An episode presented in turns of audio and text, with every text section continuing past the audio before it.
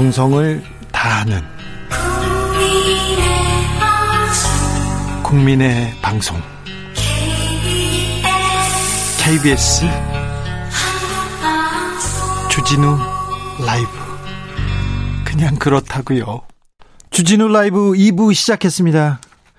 이름에 라이브가 들어가서 추석에도 라이브로 만나고 있습니다. 라디오 정보센터 다녀오겠습니다. 정한나 씨.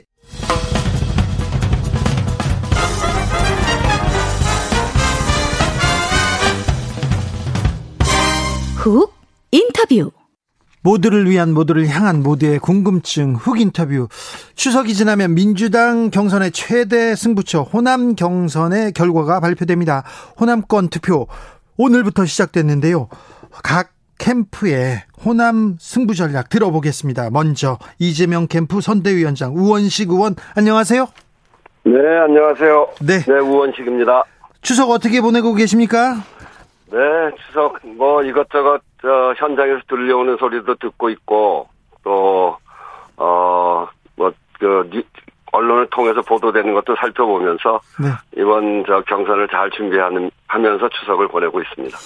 어, 자, 이재명 후보가 과반수 이상 득표하고 있습니다. 그래서 호남에서 뭐 승부가 끝난다 이렇게 얘기가 나오다가도 또 호남은 또 만만치 않다 이- 또 다른 얘기도 나옵니다.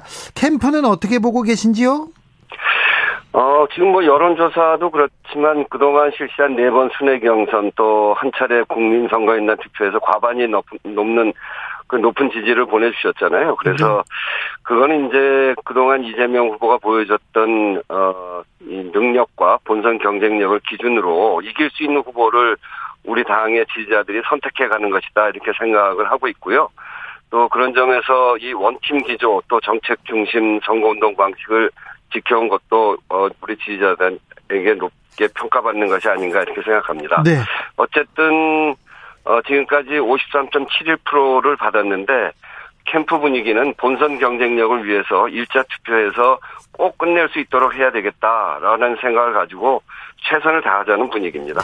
화천대유 논란이 저 변수가 될 것이다 이렇게 얘기하는 사람도 있는데요. 네. 화천대유 어, 이재명 지사 측에서는 이거는 우리가 잘한 일이다. 공공 개발해 가지고 이익을 도민한테 준 일이다 이렇게 얘기하고 있어요. 자 화천대유 이거 의혹의 눈초리를 보내는 국민들한테 좀 설명해 주십시오.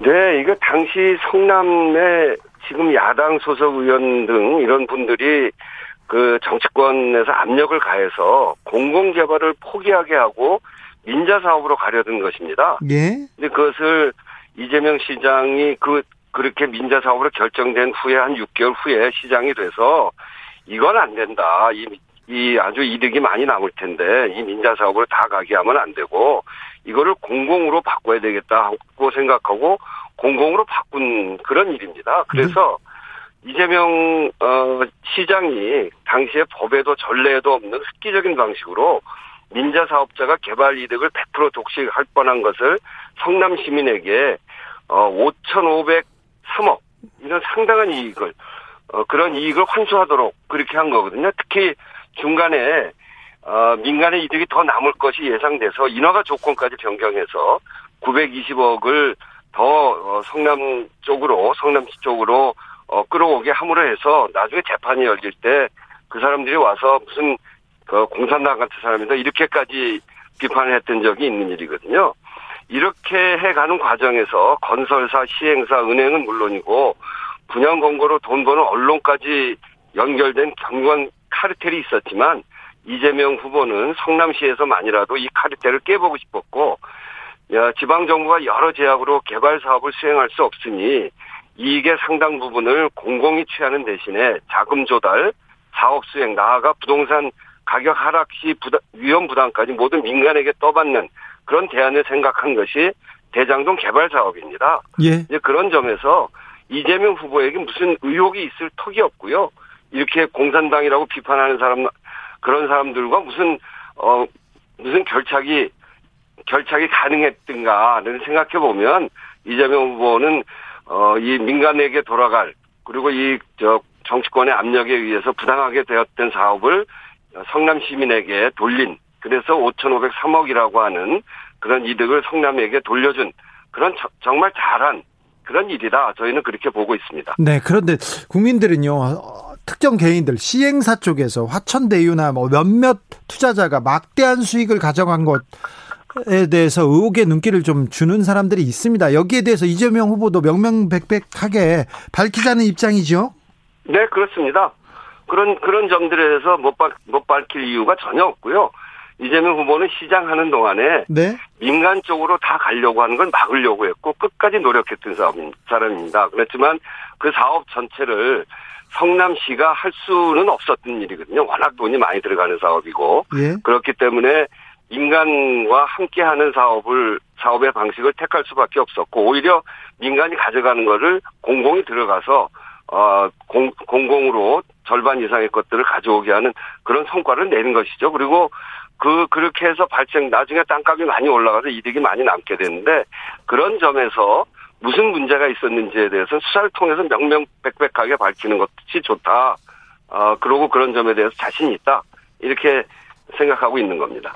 네, 알겠습니다. 아무튼 뭐 대장동 건은 국힘 토건 게이트고 거기에 언론과 이 기득권이 그 결탁한 카르텔이고 어, 이재명 후보는 전혀 관련이 없다. 일원이라도 취득했으면 뭐 사퇴하겠다. 이렇게도 얘기했으니 이거는 뭐 밝혀지는 걸 지켜보시죠.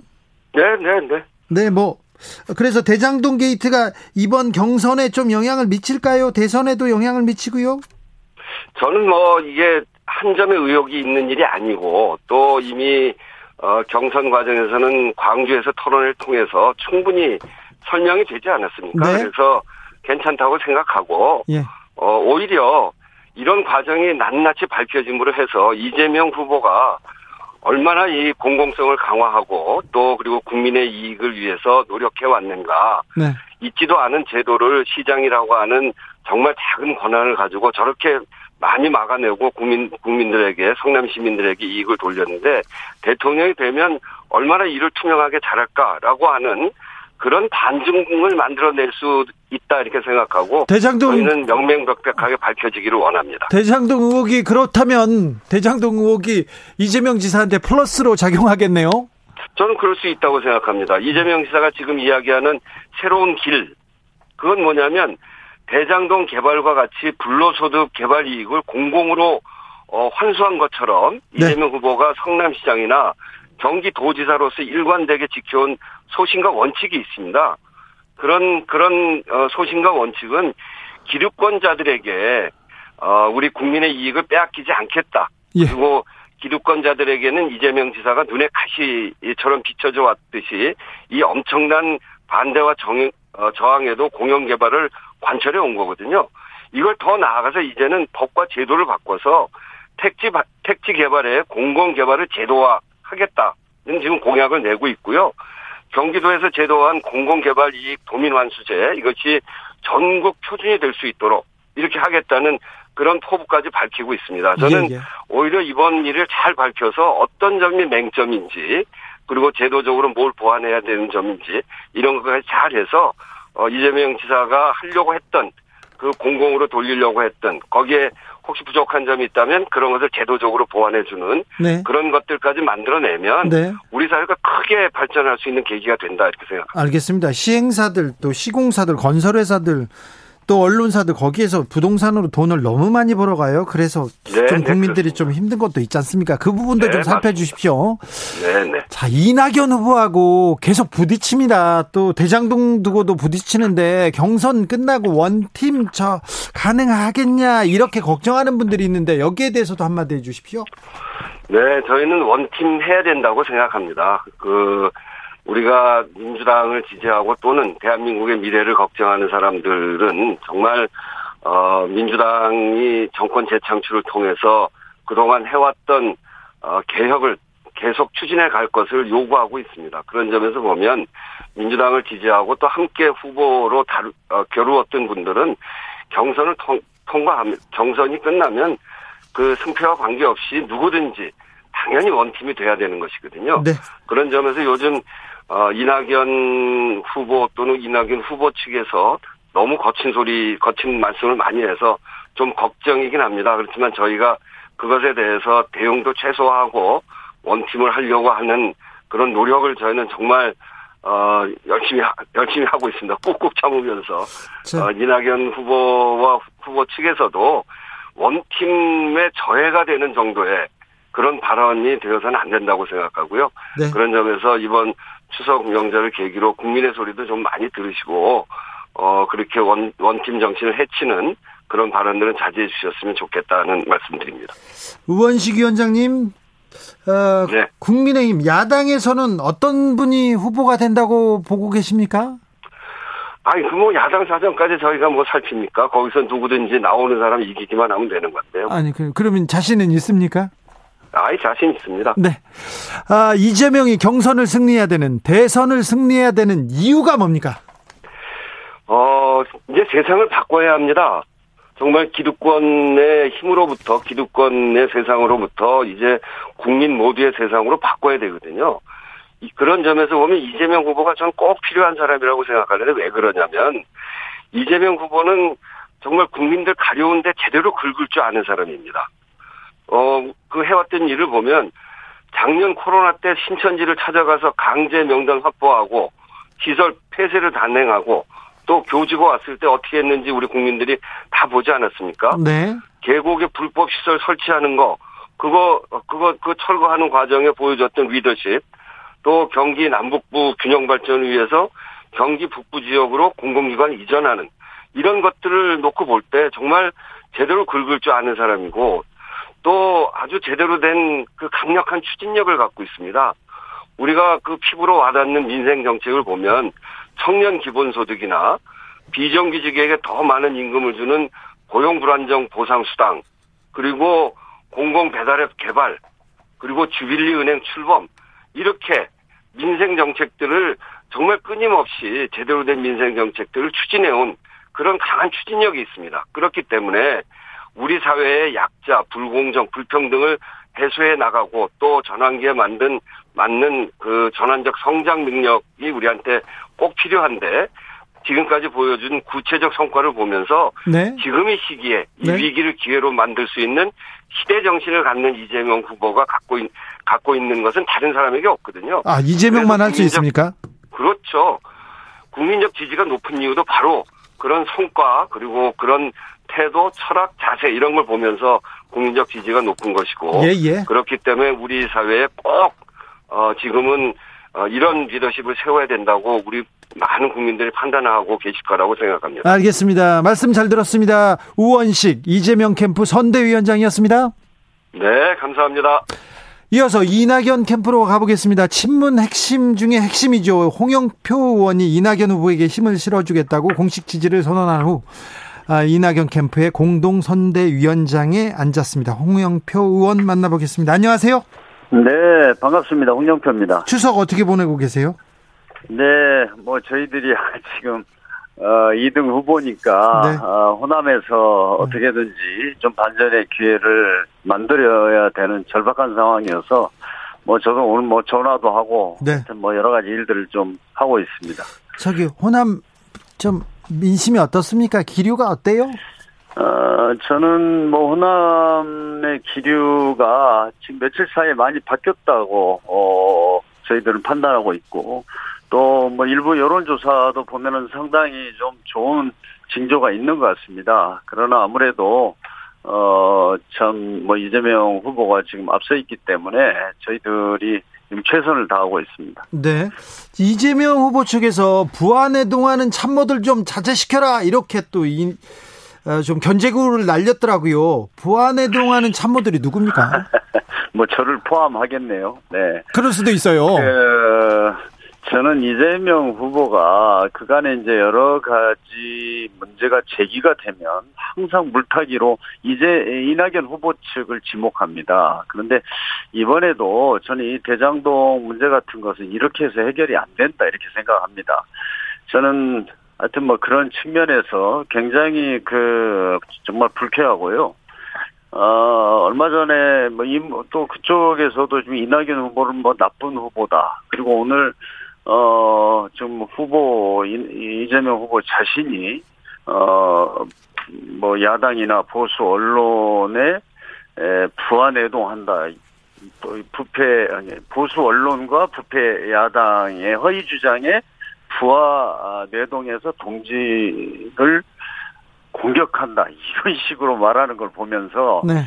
참 어, 상당히 뭔가 지금 뭔가 좀 당황하고 있고 네. 어 뭔가 이 좀 뭐 해명을 할때 보면 막 강하게 강하게 이렇게 하지 않습니까? 뭐 같은 당에서 어 이런 어떤 문제 제기나 비판이나 어 합리적인 의심이나 이런 것도 어 전혀 받아들이질 못하고 마치 적을 대하듯이 이런 식의 태도를 일관하고 있는데 참 어, 유감스럽습니다. 어, 양쪽이 조금 감정이 격양, 격앙된 것 같아요. 이낙연 후보 측에서도 좀 네거티브 중단 선언까지 했는데, 아직도 조금 네거티브 전략은 있는 것 같습니다.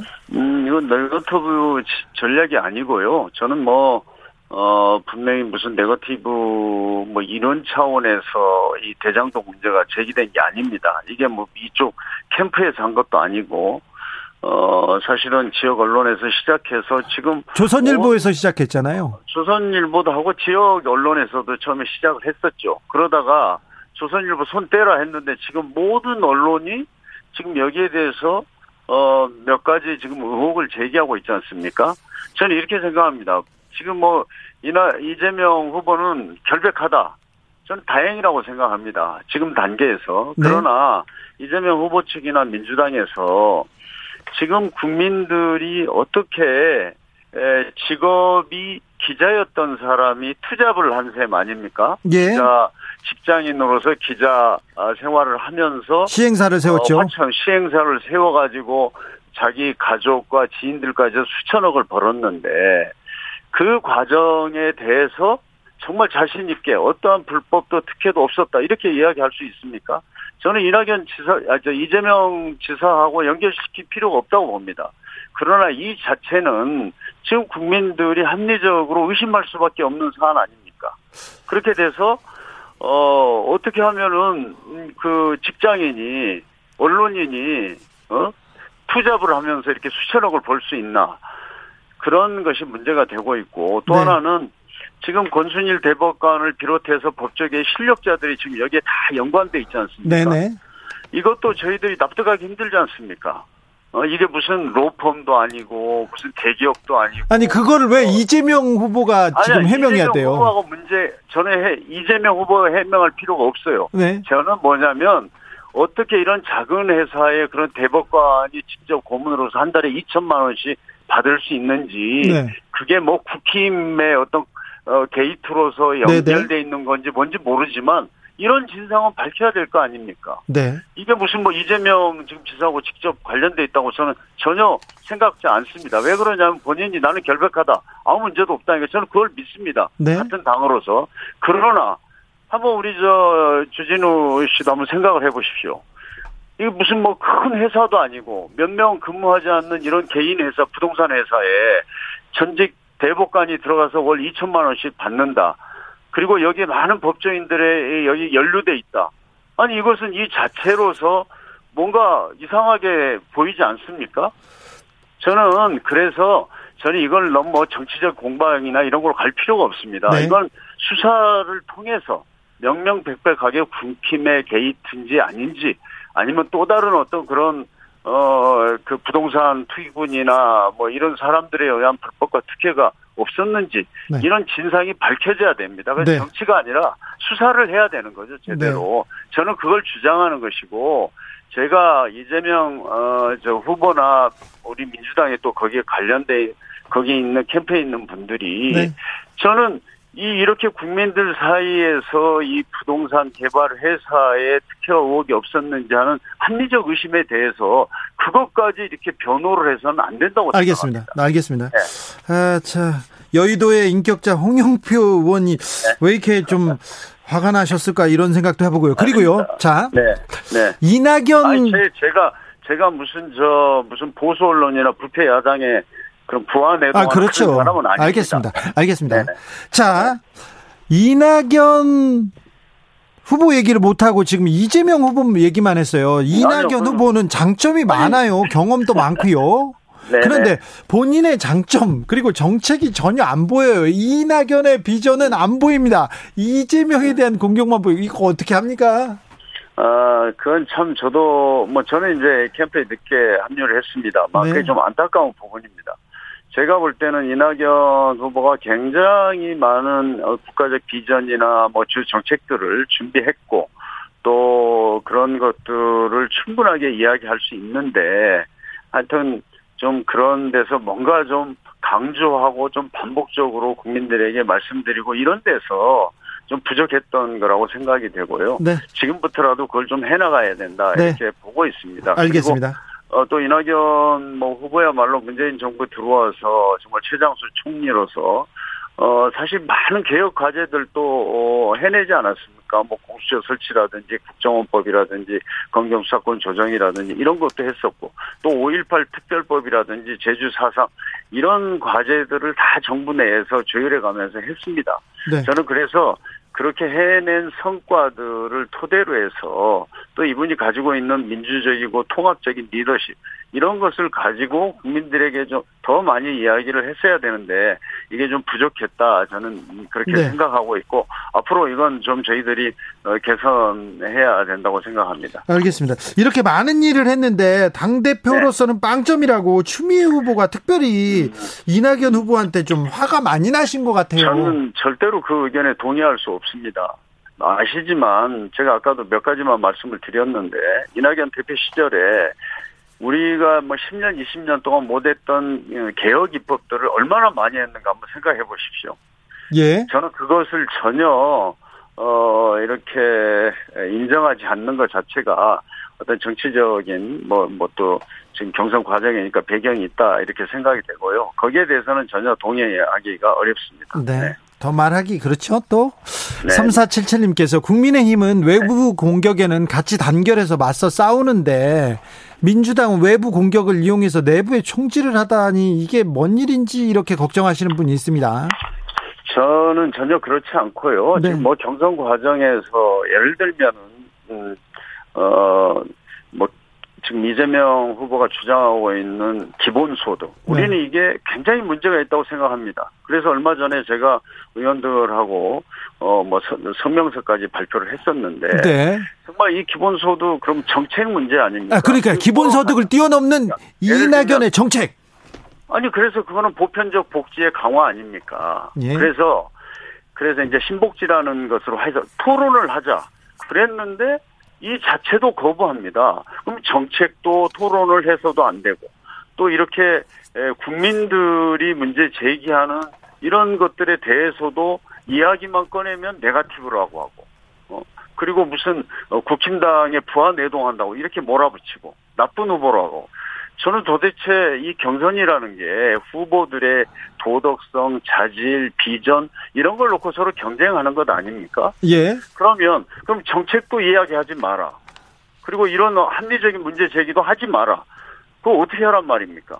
자, 알겠어요. 네, 알겠어요. 음. 지금 이런 식으로 경선이 진행돼서는 안 되고요. 예. 어, 저는 좀 이런 것들이 참 당 지도부가 좀 잘좀 좀 이끌어줘야 하는데 지금 네. 어, 참 뭐, 참 그런 것에 대한 참 문제 제기도 많이 있습니다. 네. 당 지도부가, 당 지도부가 잘안 이끌어주고 미국 갔습니까?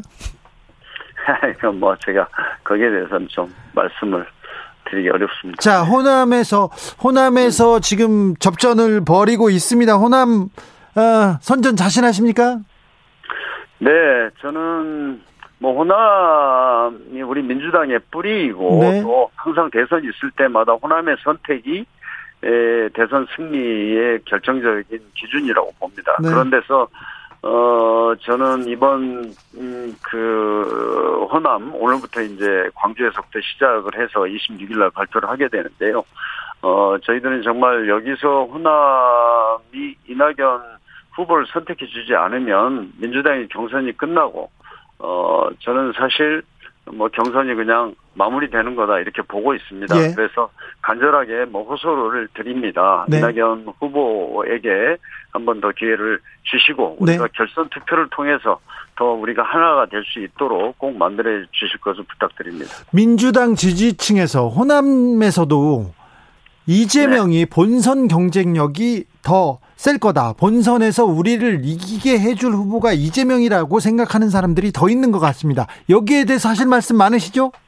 네, 아니 그 맞습니다. 우리 뭐 호남은 뭐 연고다 뭐다 이런 거 필요 없습니다. 네. 대선에서 승리할 후보입니다. 근데 네. 제가 이낙연 후보가 꼭 되어야 하고 거의 승리 대선 승리 유일한 후보라는 것은 본선 본선 이후에 중도층으로 확대 지지를 확대해 나갈 수 있는 유일한 후보다. 그렇기 때문에 호남이 또 그것을 어잘 선택해 주지 않을까 이렇게 기대하고 있습니다. 알겠습니다. 비올라님께서 이렇게 끝장으로 가다가 후보 결정되면 자당 후보 지지연설 어떻게 하려고 그래요? 이렇게 하는데 그런데 역대에서 역대 경, 네. 민주당 경선에서 이렇게 또 점잖은 경선도 없어요. 생각해 보면. 아니 생각해보시오 2017년대 이재명 당시 후보가 문재인 후보를 지금보다 10배는 더 심하게 공격을 아니 했습니다. 여의도 신사 홍영표 의원까지 왜 그러세요? 네 아무튼 그래도 걱정하지 마십시오. 뭐 그럴까요? 어, 뭐 어떤 결과가 나오든지 저도 앞장서서 네. 당이 하나가 되고 대선 승리할 수 있도록 그렇죠. 모든 것을 다해서 뛰겠습니다. 네. 원팀 되는 거는 걱정 안 해도 되는 거죠? 네네. 그건 전혀 걱정하지 마십시오. 자, 마지막으로, 마지막으로. 이낙연이어야 네. 하는 이유. 간단하게. 네. 누구나 네. 알아들을 수 있게. 어, 저는 이제 무엇보다도 어떤 경륜과 능력, 어, 이런 것들이 확인됐고, 또 도덕적인 흠결이 없어서 안정된 후보입니다. 거기다가 어, 많은 국정 경험을 통해서 어, 대한민국이 나가야 할 어떤 비전과 정책들을 잘 준비하고 있는 후보다. 그리고 민주적이고 통합적인 리더십을 가지고 있다 이렇게 생각합니다. 예. 네. 지금까지 홍영표 이낙연 캠프 공동선대위원장이었습니다. 말씀 감사합니다. 네, 고맙습니다. 정치 피로, 사건 사고로 인한 피로, 고달픈 일상에서 오는 피로. 오늘 시사하셨습니까? 경험해 보세요. 들은 날과 안 들은 날의 차이. 여러분의 피로를 날려줄 저녁 한 끼 시사. 추진우 라이브.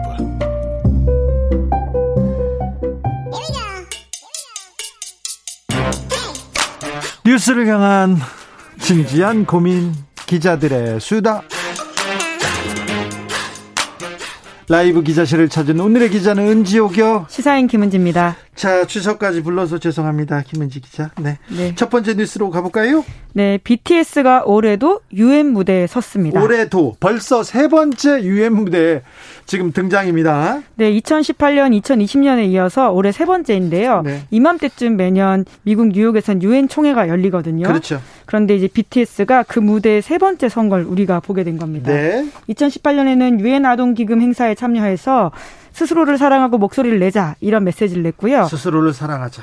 네. 네, 그리고 지난해는 온라인으로 진행이 됐었는데 이 자리에서는 또 BTS 노래 가사와 관련돼 있는 삶은 계속될 것이다. 우리 함께 살아내자. 네. 이렇게 코로나19 시기를 거치고 있는 미래 세대를 향해서 메시지를 냈습니다. 그렇네요. 네, 그리고 올해도 미래 세대와 문화를 위한 대통령 특별 사절 자격으로 유엔 총회에 들어갔는데요. 제 2차 SDG Moment 그러니까 지속 가능 발전 목표 고위급 회의라고 해서 여기 에 문재인 대통령과 함께 참석했습니다.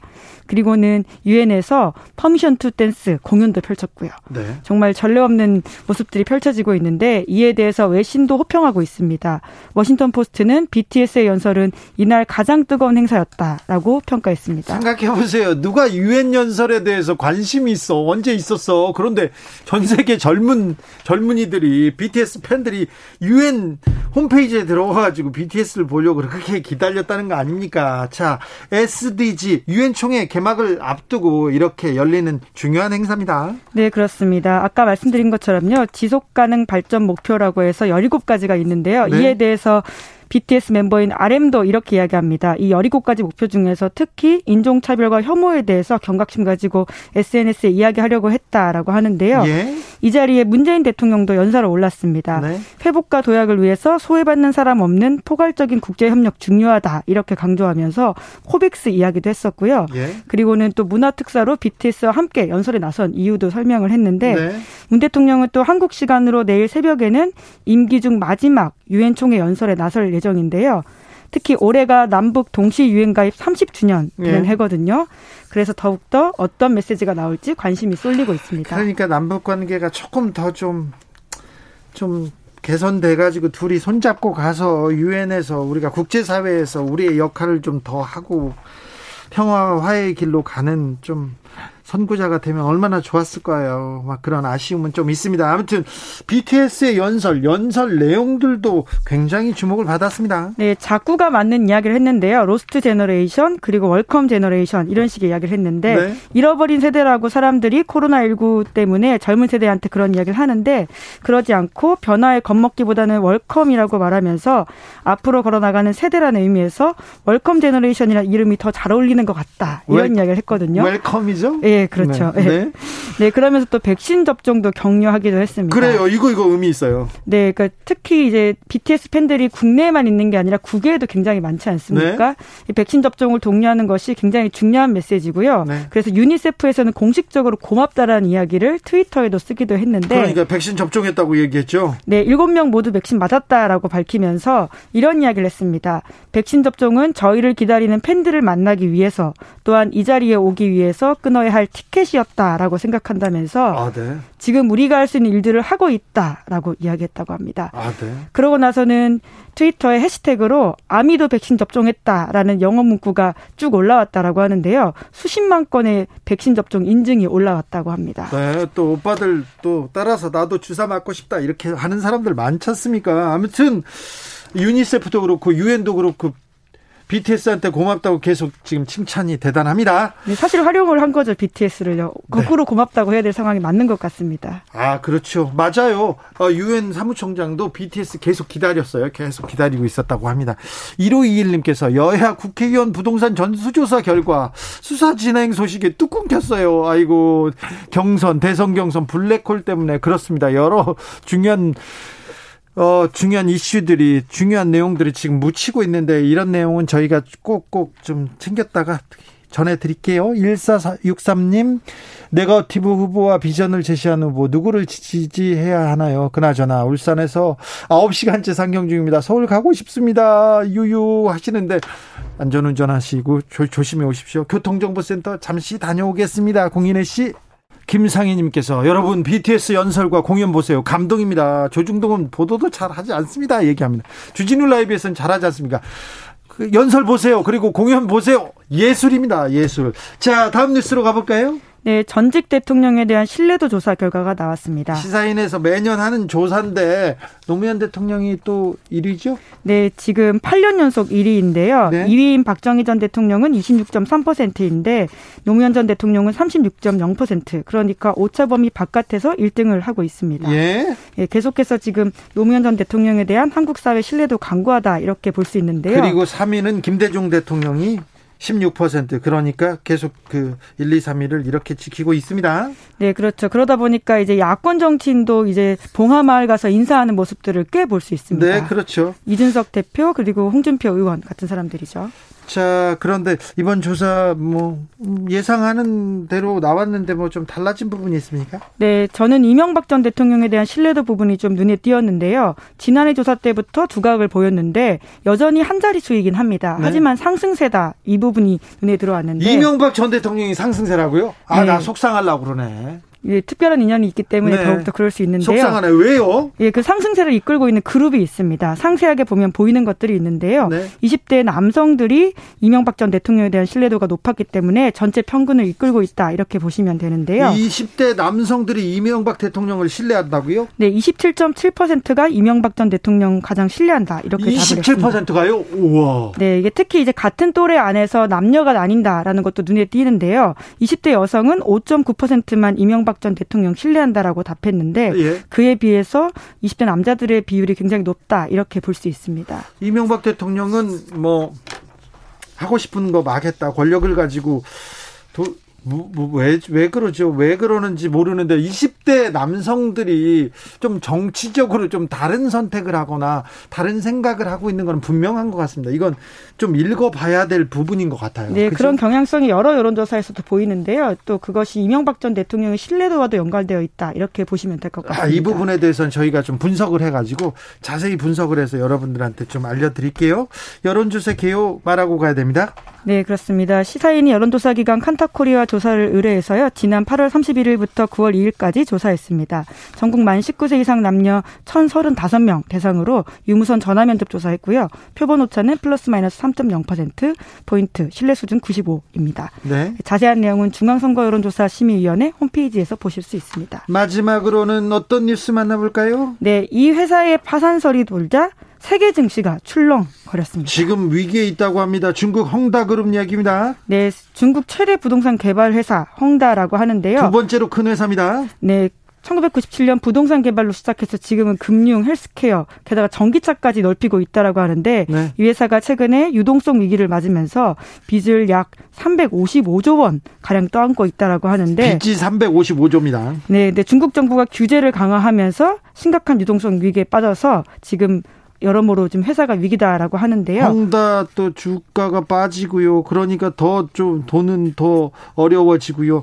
이 그런데 헝다 위기가 중국의 위기, 홍콩 주식이 떨어지더니 뉴욕 주식도 아 그 세계 주식 다른 나라, 시장 예. 예, 증시를 크게 떨어뜨리고 있습니다. 네, 뉴욕 증시는 어제 지난 5월 이후 가장 큰 폭으로 하락했다라고 하는데 말씀처럼 헝다 음, 헝다도 굉장히 떨어졌고요. 그래서 홍콩 증시에서는 헝다 그룹 주가가 16% 급락했다라고 하는데 16%나요? 네. 그래, 근데 더 큰 위기가 온다. 중국발 리먼 브라더스 사태 오- 일어나는 거 아니냐 우려하는 사람들 많습니다. 네, 그 중국과 한국은 증시가 지금 추석이어서 멈춰 있는데요. 그 이후에 어떻게 될지 모른다라는 걱정들이 같이 올라가고 있고요. 예. 말씀처럼 해외에서 는 과거 2008년에 미국처럼 리먼 브라더스 사태가 중국에서 일어나는 게 아니냐라는 걱정이 나오고 있는데 비슷하게 부동산 개발업으로 시작해서 유동성 위기이기 때문입니다. 예.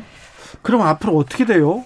네, 그러니까 이제 쉽게 예측할 수 있는 상황은 아닌데요. 좋진 않다 이렇게 보시면 될 것 같습니다. 지금 굉장히 투자는 굉장히 조심해야 되는 상황이다 이렇게 보- 봐야 되겠죠? 네, 그 여러 차례 중국의 어떤 규제 상황에 대해서 제가 전해드린 바가 있는데요. 그것으로 촉발된 해외 투자자들의 불안감이 이어지면서 계속 유동성 위기 겪고 있다 이렇게 보시면 되는데요. 손정희 회장도 이- 뭐 그런 얘기 했던 적이 있어요. 예, 중국의 규제 단속 예측하기 어렵다라고 하면서 투자 중단 선언한 바가 있고요. 조지 소로스도 시진핑 주석을 비판 하면서 중국 모든 기업이 일당제 국가의 도구로 간주되고 있다 이렇게 비판했다라고 합니다. 지금 미국하고 중국하고 사이가 나쁜데 미국 그리고 뭐 수출 규제를 해서 중국 회사들이 미국으로 못 가는 화웨이 같은 데는 좀 규제도 큰데 그래서 그 공룡 기업들이 무너지면 또 전 세계 경제에 또 치명상을 입힐 수 있다 이렇게 봐야 되는 거네요. 예, 다 연결되어 있기 때문에 이제 그것이 어디로 튈지 모른다라는 불안감들을 모두 감고 가지고 지금 이 상황을 주시하고 있습니다. 추, 추석이기 때문에 국내 주식 시장은 지금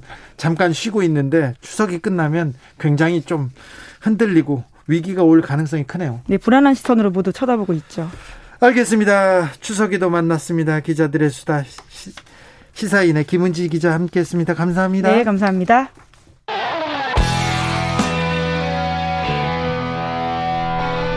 스치기만 해도 똑똑해진다. 드라이브 스루 시사 주진우 라이브.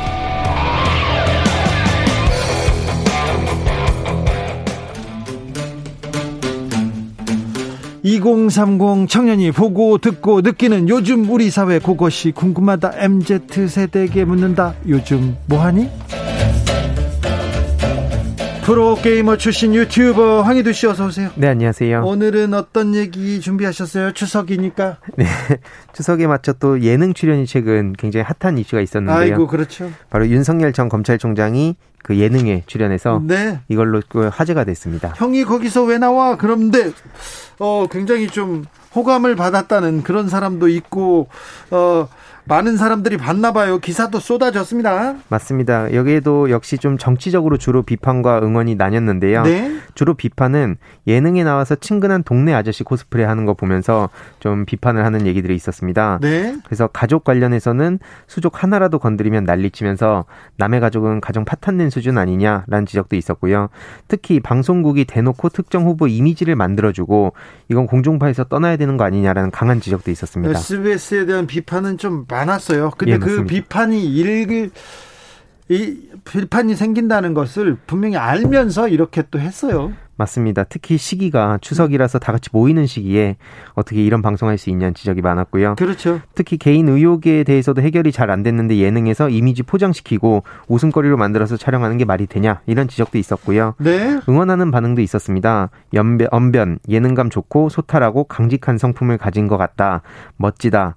뭐 혼밥하는 대통령이 아닌 한 끼 식사를 두 번 먹어도 사람들과 함께 먹는 소통하는 대통령이 되고 싶다. 뭐 이런 얘기를 한 걸 두고 잘한다 이런 반응이었고요. 네. 뭐 신선한 바람이 분다. 뭐 이런 반응도 있었습니다. 예능에서 이렇게 좀 잘 만들어 줬습니다. 자, 청년들은 어떻게 보고 있습니까?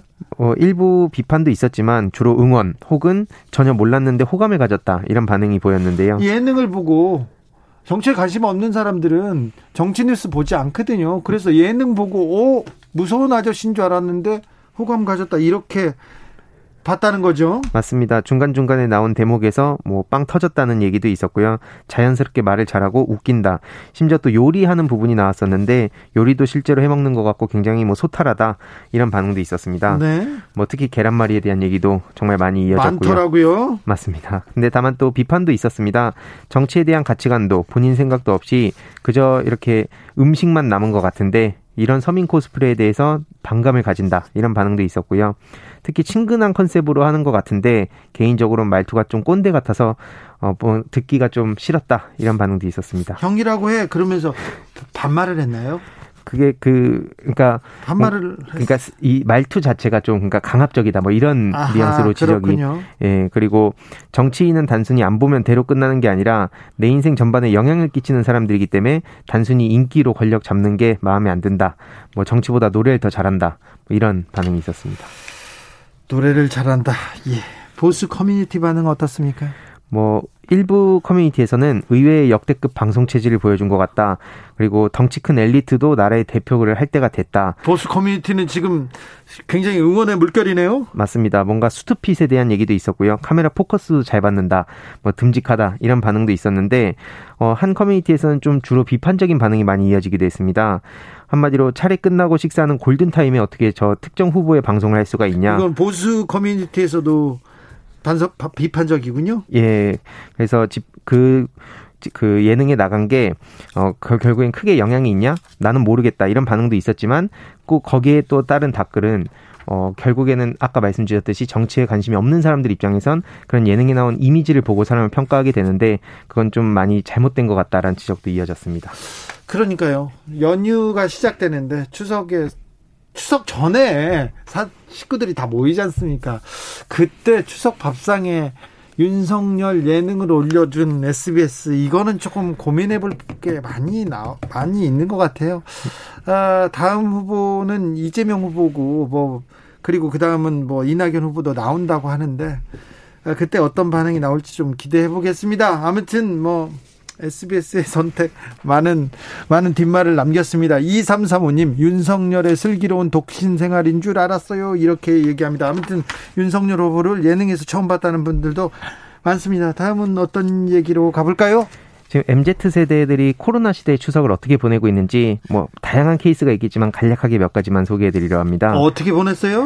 뭐 특히 지금 친환경 활동을 하면서 보내겠다는 MZ 세대가 좀 많이 보인다고 하는데요. 친환경. 환경 그리고 기후 위기 이런 부분에 대해서 MZ 세대들은 굉장히 관심이 많습니다. 예, 굉장히 민감하게 받아들인 청년도 많고 조깅을 하면서 동시에 쓰레기를 줍는 plogging이라는 게 또 있다고 합니다. 어, 예. 그래도 뭐 이외로도 쓰레기 줍기 활동이라든지 친환경 제품으로 명절 선물을 어, 꾸미기도 하고 뭐 그걸 또 선물하면서 계속 이렇게 정을 주고 받는 경우도 있었는데 또 취업 준비생 같은 경우에는 주로 계속 어, 이렇게 어디 가기보다는 개인 시간을 보냈다는 반응도 굉장히 많이 있었습니다. 네, 그래서 안타까워. 직접 만든 친환경 비누바와 zero waste 매장에서 구매한 친환경 제품을 묶어서 지인과 가족들에게 선물하고 있다라고 입장을 밝혔는데 zero waste 매장이 뭐냐면 생활 속 배출하는 쓰레기를 최소화하고 어쩔 수 없이 재활용하게 되는 것들에 대해선 뭔가 제품을 소분하고 리필해서 판매하는 그런 공간을 뜻하는데요.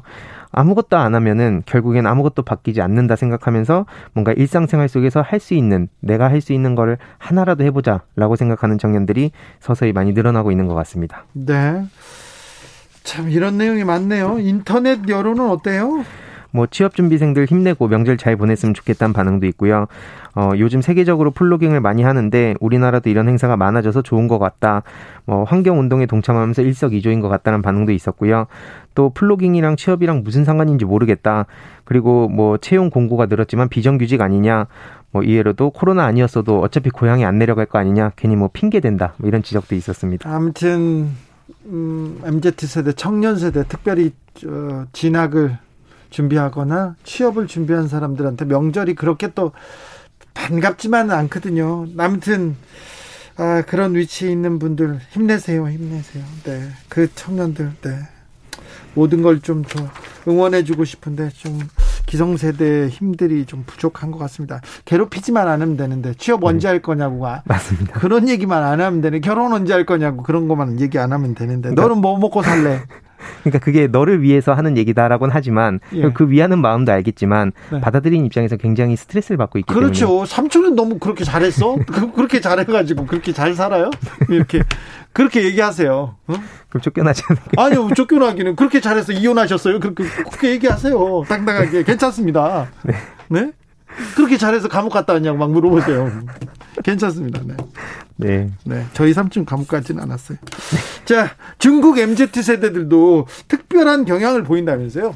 네, 지금 애국을 또 이전보다도 훨씬 열심히 외치고 있다고 합니다. 아, 이거 굉장히 좀 심해요. 그래서 중국에 대한 비판을 조금 하잖아요. 합리적인 비판인데 발끈하는 중국 청년들 많습니다.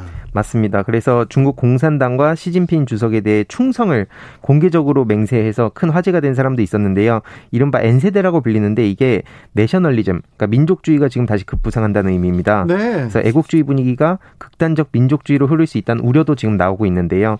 한마디로 지금 중국 경제 발전 시기의 성장은 20대가 주축이 돼서 어, 모든 앞서 말씀드렸듯이 어떠한 비판도 전혀 허용하지 않고 뭐든지 다 옳다라면서 이렇게 급속도로 뭉치고 있다는 소식입니다. 네. 어, 조금 걱정스러운 부분이 많아요. 왜 그러냐면 이분들이 또 온라인에서 엄청나게 열심히 활약하고 있거든요. 인터넷에서 그렇죠? 맞습니다. 그래서 뭐 빠른 경제 성장에 고무되고 공산당의 강화된 애국주의 교육을 받은 세대에 대한 주로 어 해외에선 다 거의 비판 여론이더라고요. 네. 그래서 뭐 문화혁명 한 번 더 해달라.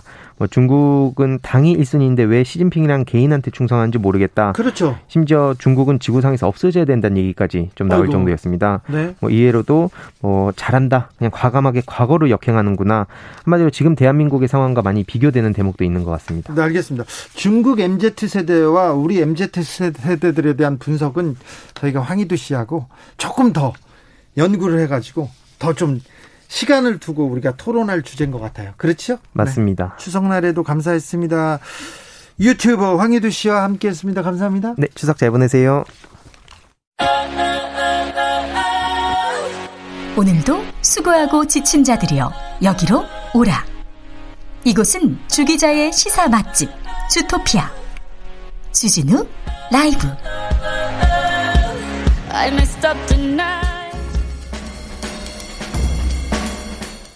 이게 송편이에요. 첫 한가위 맞은 아프간 친구들 390명. 이번이투데이 기사인데요. 아프가니스탄 특별 기여자들도 추석 명절을 맞았습니다. 한국에 온 지 26일째인데 송편을 맛봤는데 송편이 아 맛있다 이렇게 생각할지 참 궁금합니다. 그러면서 한국 명절 문화를 소개하는 영상을 봤다고 합니다. 아직은 연수원에서 생활하면서요.